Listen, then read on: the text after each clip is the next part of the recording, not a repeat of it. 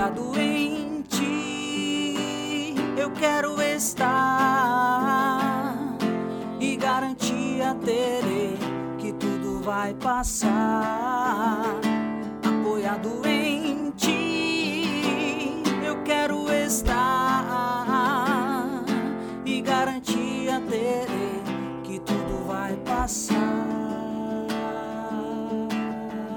Olá! Sejam bem-vindos a mais um podcast Face de Cristo. Bom dia para quem é de bom dia, boa tarde para quem é de boa tarde, boa noite para quem é de boa noite e para aqueles que não têm muito sono, boa madrugada para quem é deste horário. Eu é que não sou. Mas se o objetivo do podcast é alcançar a todos, que assim seja.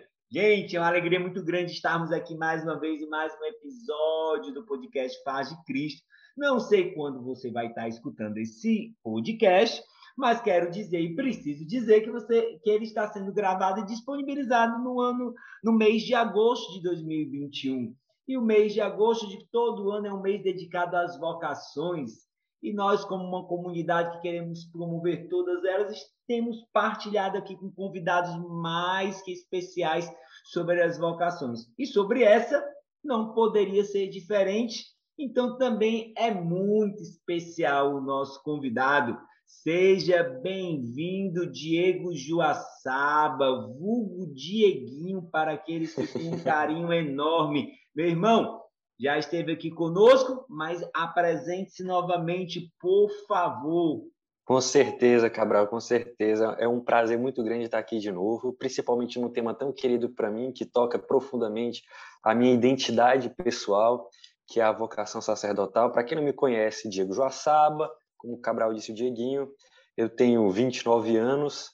É, atualmente, eu estou como seminarista estagiário na paróquia Sagrada Família, não por coincidência, mas por muita providência de Deus de Ocara, da Arquidiocese de Fortaleza. E desde 2013 eu fui enviado pela comunidade para o seminário para que eu pudesse descobrir e discernir melhor esse chamado à vocação sacerdotal ministerial na igreja. E desde 2013, enviado também pelo padre Rafael, que era na época o promotor vocacional da Arquidiocese, tenho trilhado esse caminho que, como tem um livro que a gente recebe no meio da formação no seminário é um longo e belo caminho, né? Que já se vão aí praticamente nove anos, vai fechar os dez no próximo Caraca, ano praticamente. sério já, é. Diego? E galera, é. olha, é. eu tô ficando velho, tá, gente? Só para fazer constar a humilhação pública, né? Eu estava no seminário de vida no Espírito Santo do Diego. Que você tinha quantos anos, Diego? Eu devia ter. É, ia um mês antes de eu fazer 15 anos, em 2007. Meu Naquela Deus. época você já estava velho, Cabral. Agora eu você quero só dizer, galera, que eu não, estava faz...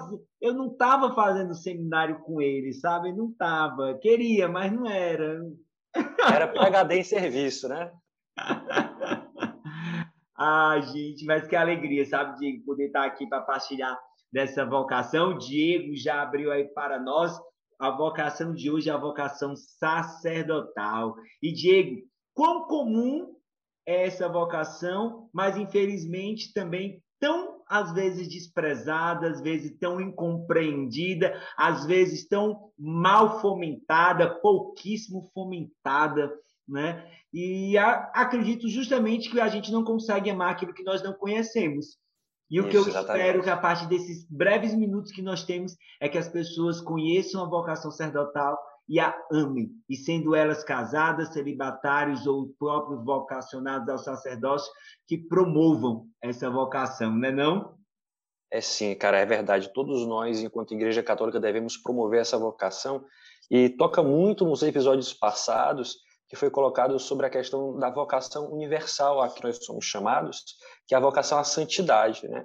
Eu costumo dizer nas formações, nas pregações que eu vou dar sobre os assuntos, sobre vocação, que nós temos duas vocações universais. Uma que é inescapável para nós e outra que, infelizmente, nós temos fugido.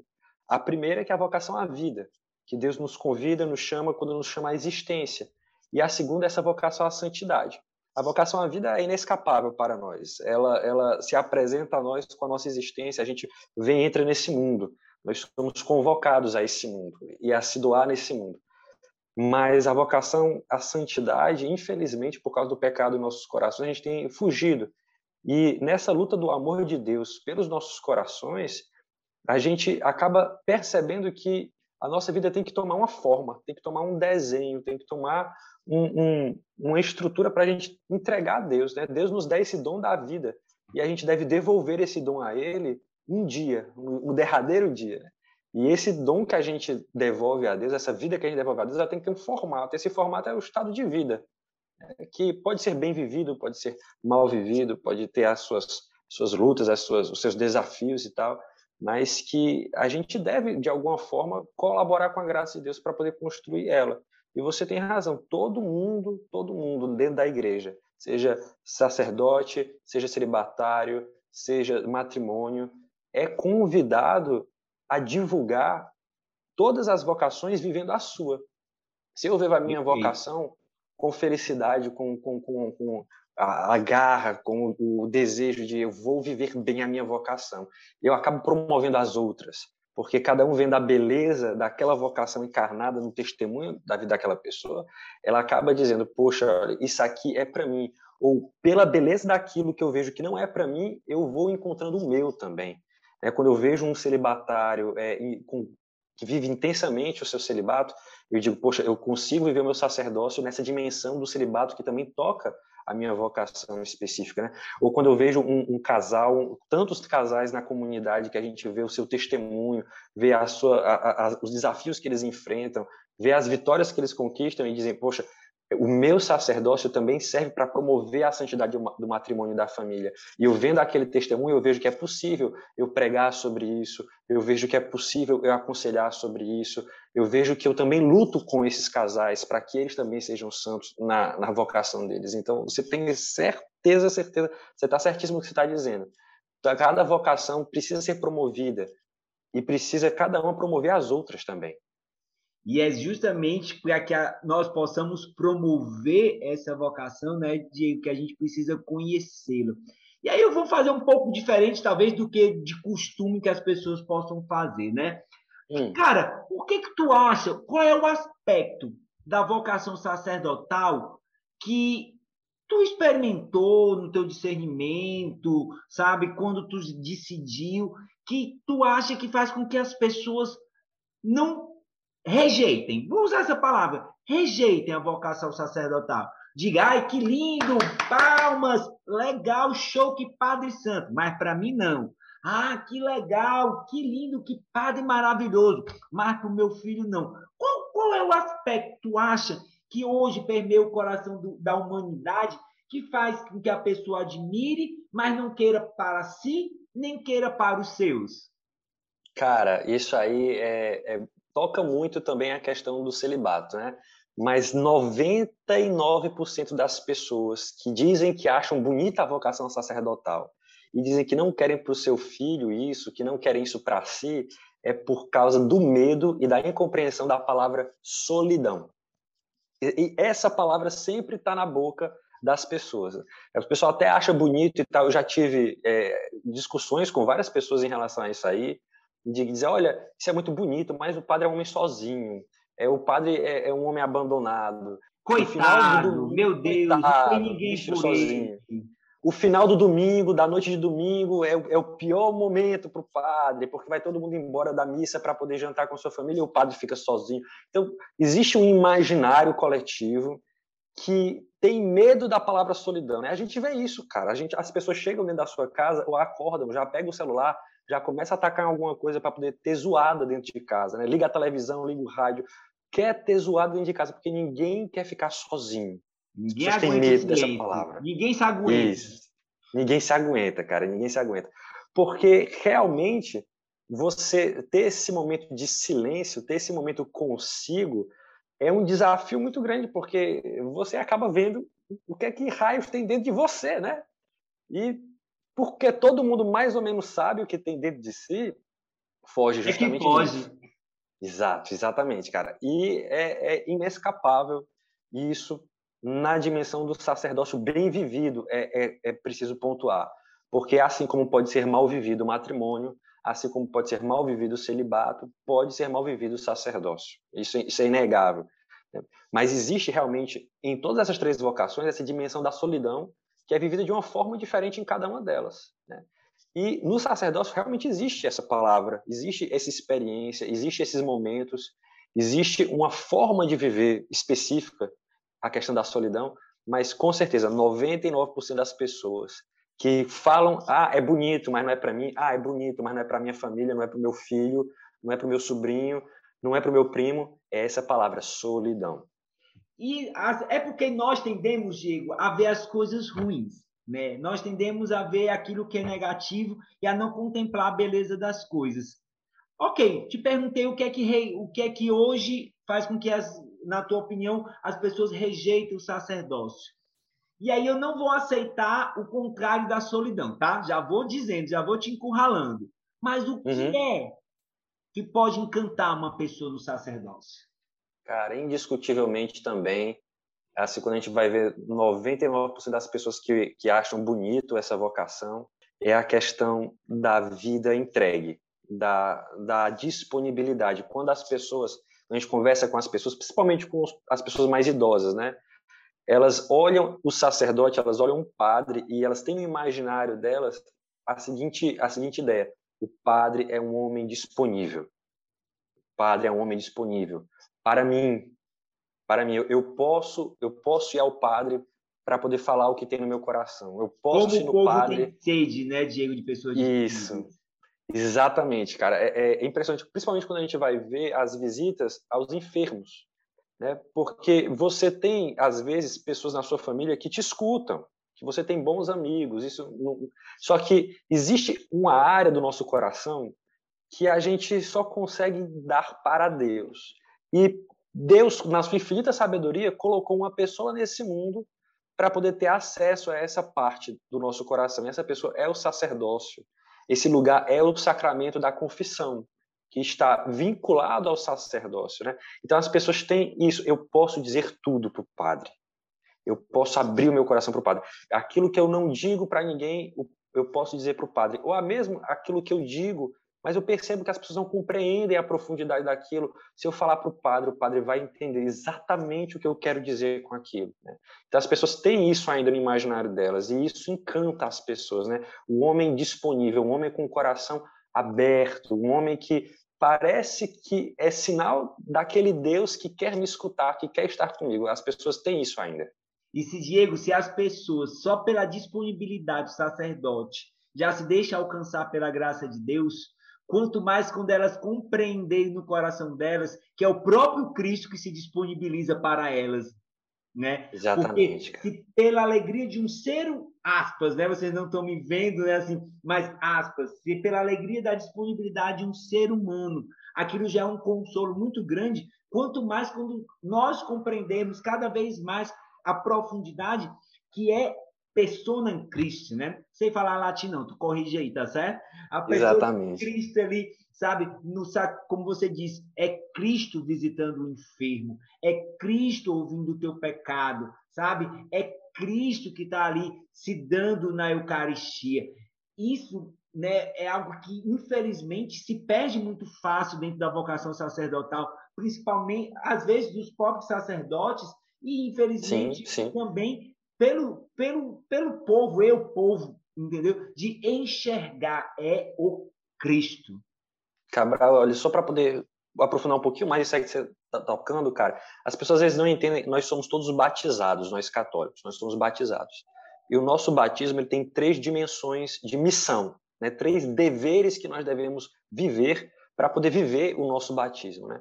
que é a dimensão profética, a dimensão de pastoreio e a dimensão sacerdotal. Então, cada batizado, ele é sacerdote. E as pessoas às vezes não entendem, ah, então qual é a diferença do, do sacerdócio do batizado para o sacerdócio do, do padre, do bispo? Qual é a diferença? Isso é uma coisa que é tão debatida que às vezes define é, quando, quando, uma pessoa vai para alguma, algum, alguma, algum, se é evangélica, né, seja de alguma outra seita ou seja de alguma outra religião cristã, isso às vezes pega justamente, não, todo mundo é sacerdote. Né? De fato, todo mundo é sacerdote, porque o batismo nos faz nos vincular ao corpo de Cristo.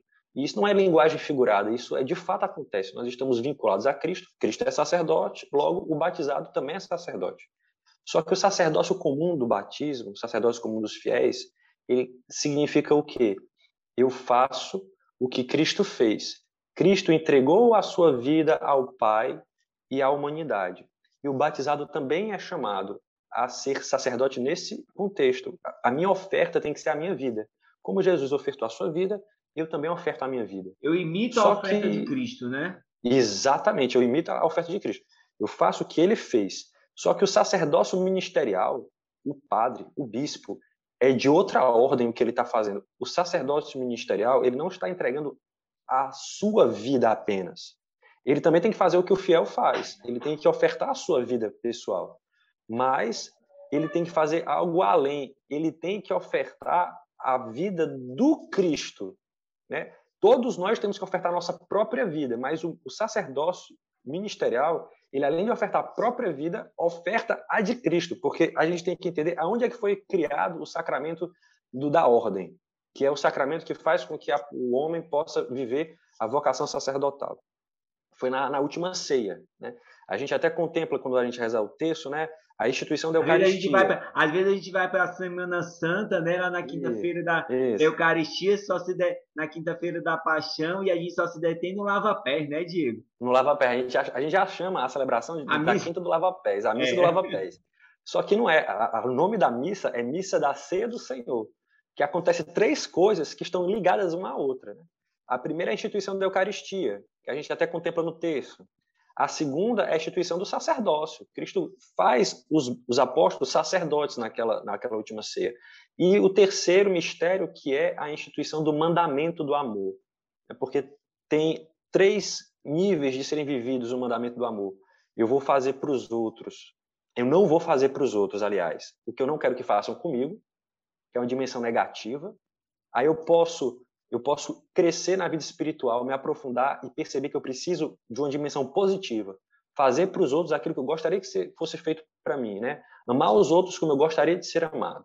Só que Jesus nos pede outra coisa na última ceia: amai-vos uns aos outros como eu vos amei.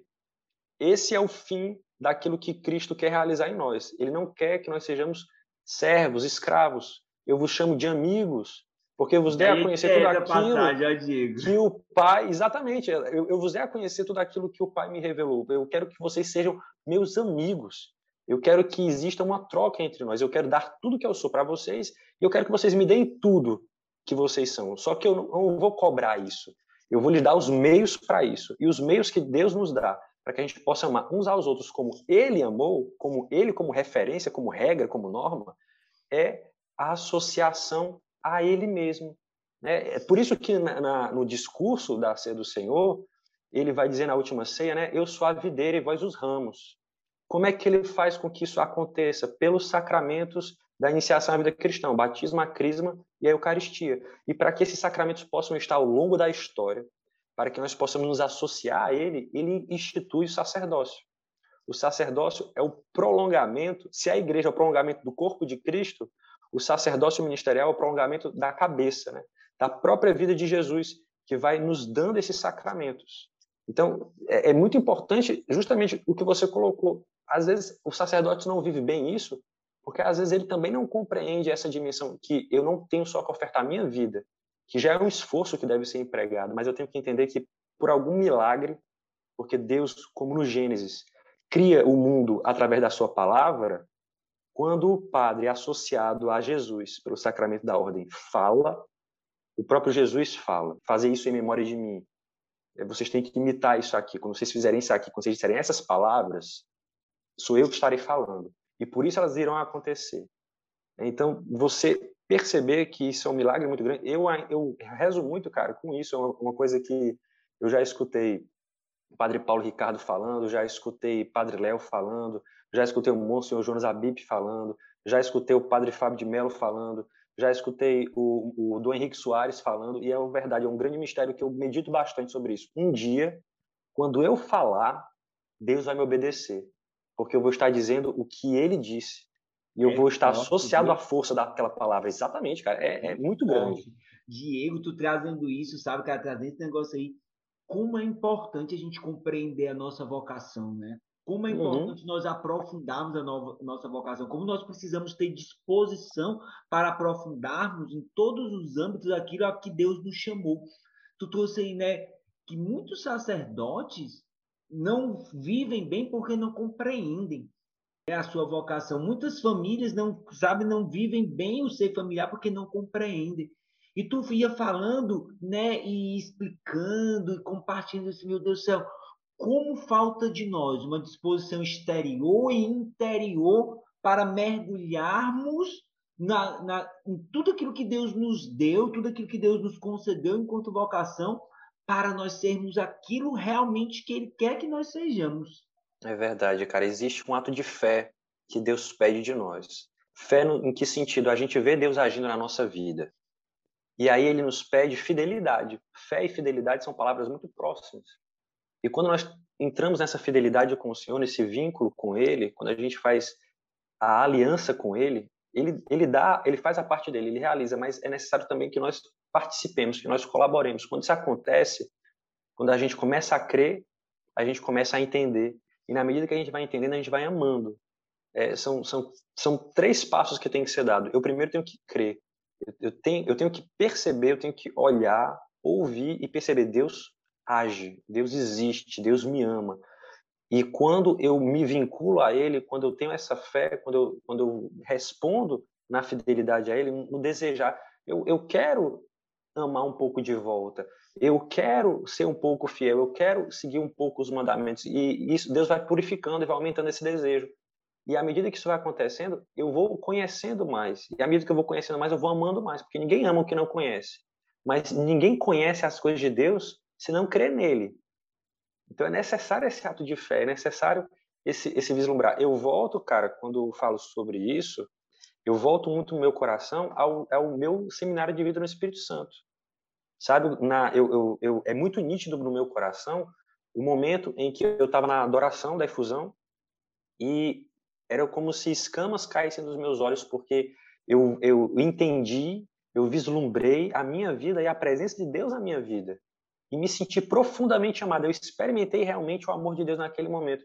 E a partir daquele momento, de me experimentar amado, eu quis, não, eu, eu preciso amar de volta, de alguma forma, um pouquinho, dar um, um passo, alguma coisa assim. E foi o suficiente para Deus transformar a minha vida. se contém nele mesmo, né? Impossível. Exatamente, cara. Impossível, impossível. Não, não existe quem ame que, que não queira se, se esvaziar naquele que ele ama.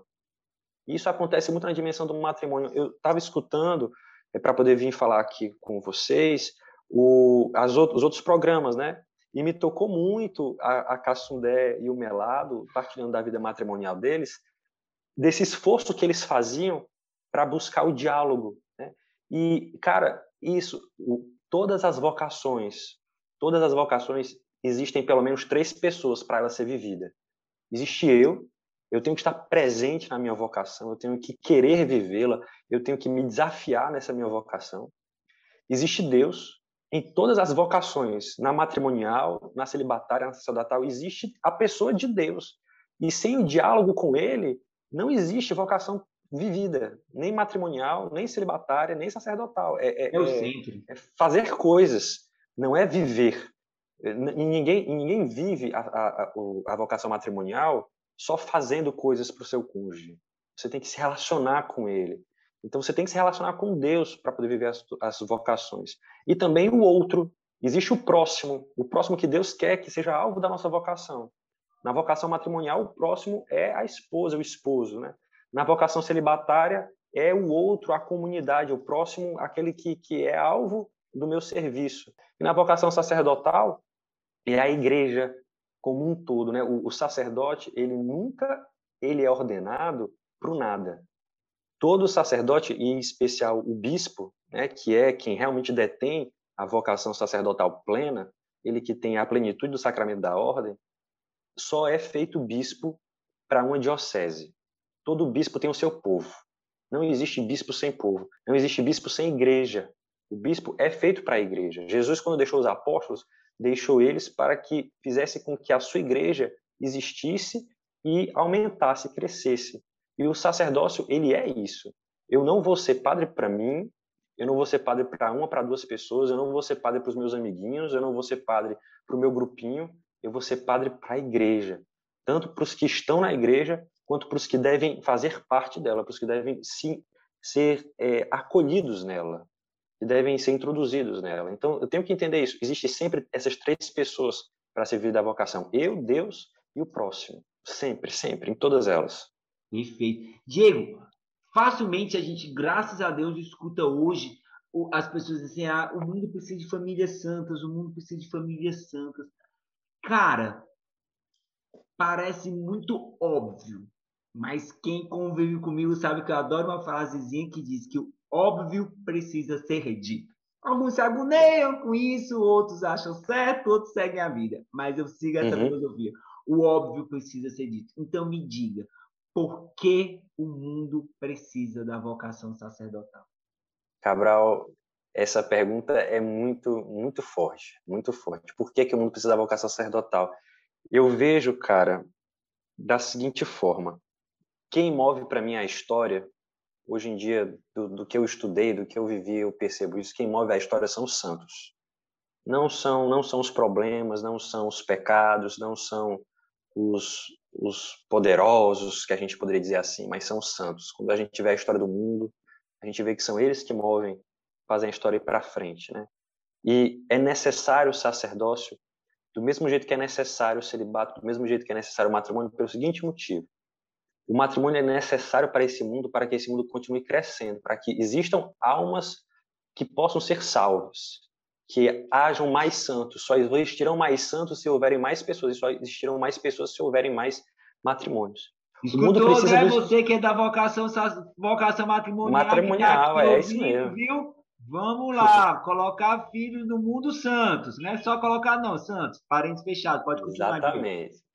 O mundo precisa dos celibatários, cara, porque o celibato é o estado de vida que todos nós iremos viver no céu. As pessoas precisam ver a glória de Deus que iremos experimentar no céu. E elas veem isso através dos celibatários. E o sacerdócio, ele precisa ser vivido nesse mundo para que as pessoas não esqueçam o que é que Jesus fez. Caraca. Jesus é o sacerdote, cara. Não, repete, Jesus repete, é o sacerdote. sério, repete. Gente, escuta por que, que o mundo precisa do sacerdócio. O mundo precisa do sacerdócio para que o mundo não esqueça quem é Jesus, porque Jesus é o sacerdote. É, existe aquilo que precisa que exista para que existam mais pessoas, o matrimônio, né? Existem aqueles que precisam existir para que nós possamos ver o futuro, né? Aquilo que nós vamos viver no céu, os celibatários. Mas os sacerdotes, eles precisam mostrar quem é Jesus. Quem é Jesus? E Jesus viveu o sacerdócio com a sua vida. E os sacerdotes são chamados a viver isso. Um padre, quando a gente olhasse para um padre, a gente deveria ver Jesus viveu assim. Jesus era mais ou menos assim. Não era para si, era para os outros, era para os doentes, era para os necessitados, era para os que precisavam da palavra dele, era para os que precisavam fazer parte da vida dele pelos sacramentos. Então, o sacerdócio ele tem isso, ele ele tem a função de mostrar quem é Jesus.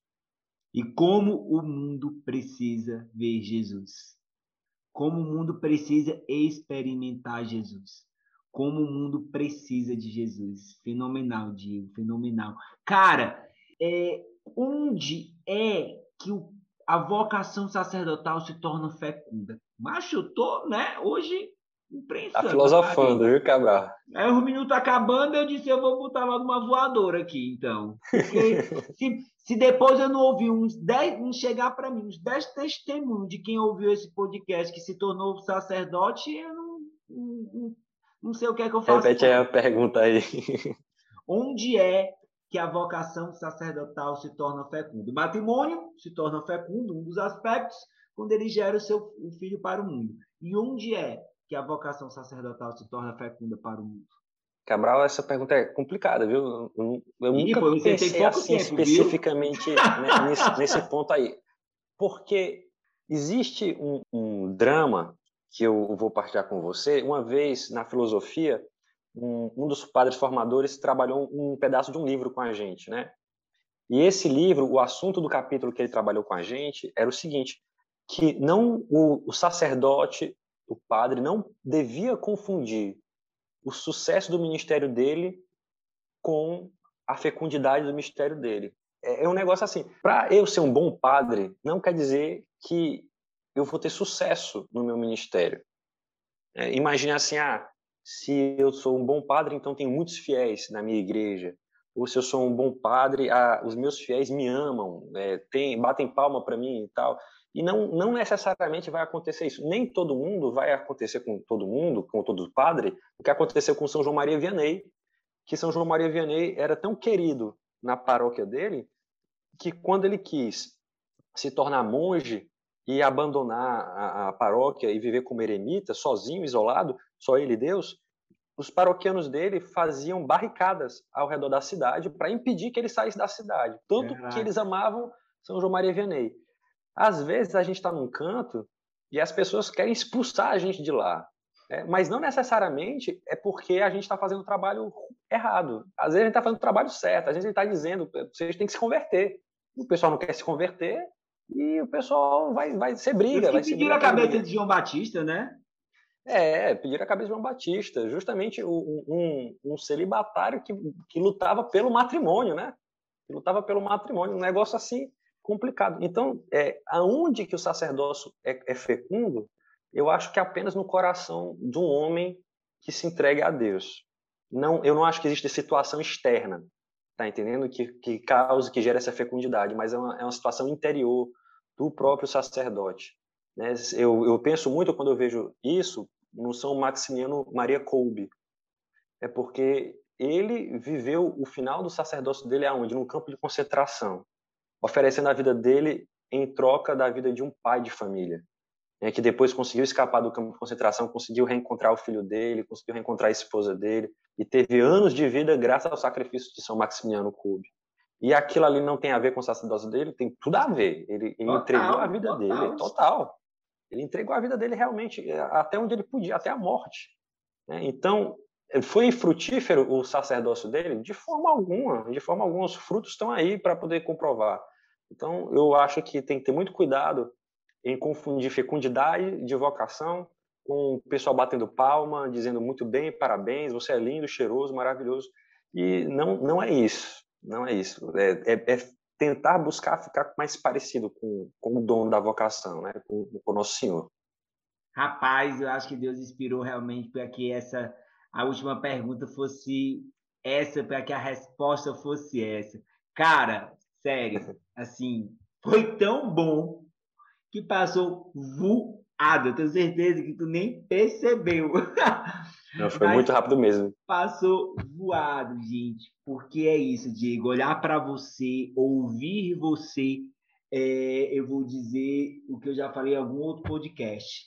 É até a certeza que uma vocação acertada é uma vida feliz. E eu louvo e bendigo amém, a Deus pela amém. sua vida feliz. Sabe? Eu louvo e bendigo a Deus porque a sua vida feliz é, é a consequência da sua vocação acertada. Meu irmão, muito obrigado, porque eu sei que nenhuma vocação é fácil e a vivência da sua também com certeza não é fácil. E obrigado porque você testemunha né, a experiência realmente de um amor ofertado a Jesus na, na concretização da sua vocação. Cara, muito obrigado mesmo. E aí, cara, eu queria te pedir aí para a gente encerrando, que tu deixe aí realmente um convite vocacional. É isso, eu sou usado, sabe? Vou promover Sim, meu irmão, faça um convite vocacional para todos aqueles que estão nos escutando, seja ele o próprio que vai responder, ou seja um pai, uma mãe de família que vai ser chamado a dar um filho para o sacerdócio. Beleza, Cabral. Veja aqui que você que está nos escutando tem em mente que ser chamado a uma vocação não é um desafio maior do que as nossas forças podem aguentar. Na verdade, é aquele desafio que eu só vou conseguir vivenciar, só vou conseguir enfrentar se eu pedir auxílio a Deus e aos outros que estão perto de mim. Então, você pai, você mãe, principalmente, que tem seu filho, tem seu rapaz, tem seu primogênito aí, tem seu filho único, tem o seu queridinho, tem o seu amorzinho. Olhe para ele e se pergunte se ele ele não merecia, ele não merecia ser sinal de Deus se ele não mereceria, se ele não teria força, vigor, se ele não teria força vinda do próprio Espírito Santo mesmo para poder ser sinal concreto de Jesus. E você, rapaz, você jovem aí que está na flor da idade, que está aí com todo o seu vigor, se pergunte se você não seria homem suficiente para se gastar, para se doar por algo muito maior do que você. Porque o reino de Deus, ele não vale a pena, né? Eu já escutei isso e, e é verdade. Deus, o reino de Deus não vale a pena, vale tudo. Vale tudo. E você pode vislumbrar isso. Você tem que, pelo menos, se questionar uma vez. Em um momento da sua vida, todo homem deveria se perguntar, todo homem católico deveria parar um momento da sua vida e se questionar se Deus não quer que eu seja sacerdote, se Deus não quer que eu me doe inteiramente para Ele, seja no celibato, seja no sacerdócio, porque a nossa vida é isso, é isso, não é outra coisa. Então você tem a oportunidade de viver integralmente isso, diretamente isso, essa entrega, essa doação. Então não tenha medo, não tenha receio. A gente não tem medo e receio de pecar, a gente devia ter vergonha na cara, né, Cabral? Para ter Com vergonha certeza. de pecar, a gente devia ter receio de pecar, a gente não tem. A gente tem a cara de pau de pecar, gente... então vamos, não vamos ter receio de se lançar a pergunta: será que eu vou ser padre? Será que Deus me quer padre? Será que Deus Como me se diz aqui, seja caba macho. Seja caba macho, sim, encare. Se você quer provar que é homem e tem um chamado a ser a vocação sacerdotal, é assim que você vai provar que é, que é, que é homem, respondendo ao chamado de Deus na sua vida. Exatamente, cara. Meu irmão, muito obrigado, muito obrigado mesmo. Deus te abençoe, Deus te abençoe profundamente. E você que nos escuta, ó, faz esse podcast chegar aos quatro cantos do mundo. Faz a palavra de Deus chegar aos quatro cantos do mundo, faz esse chamado chegar aos quatro cantos do mundo. Valeu, galera. Valeu, valeu, valeu. Até a próxima. Se Deus quiser, Deus abençoe.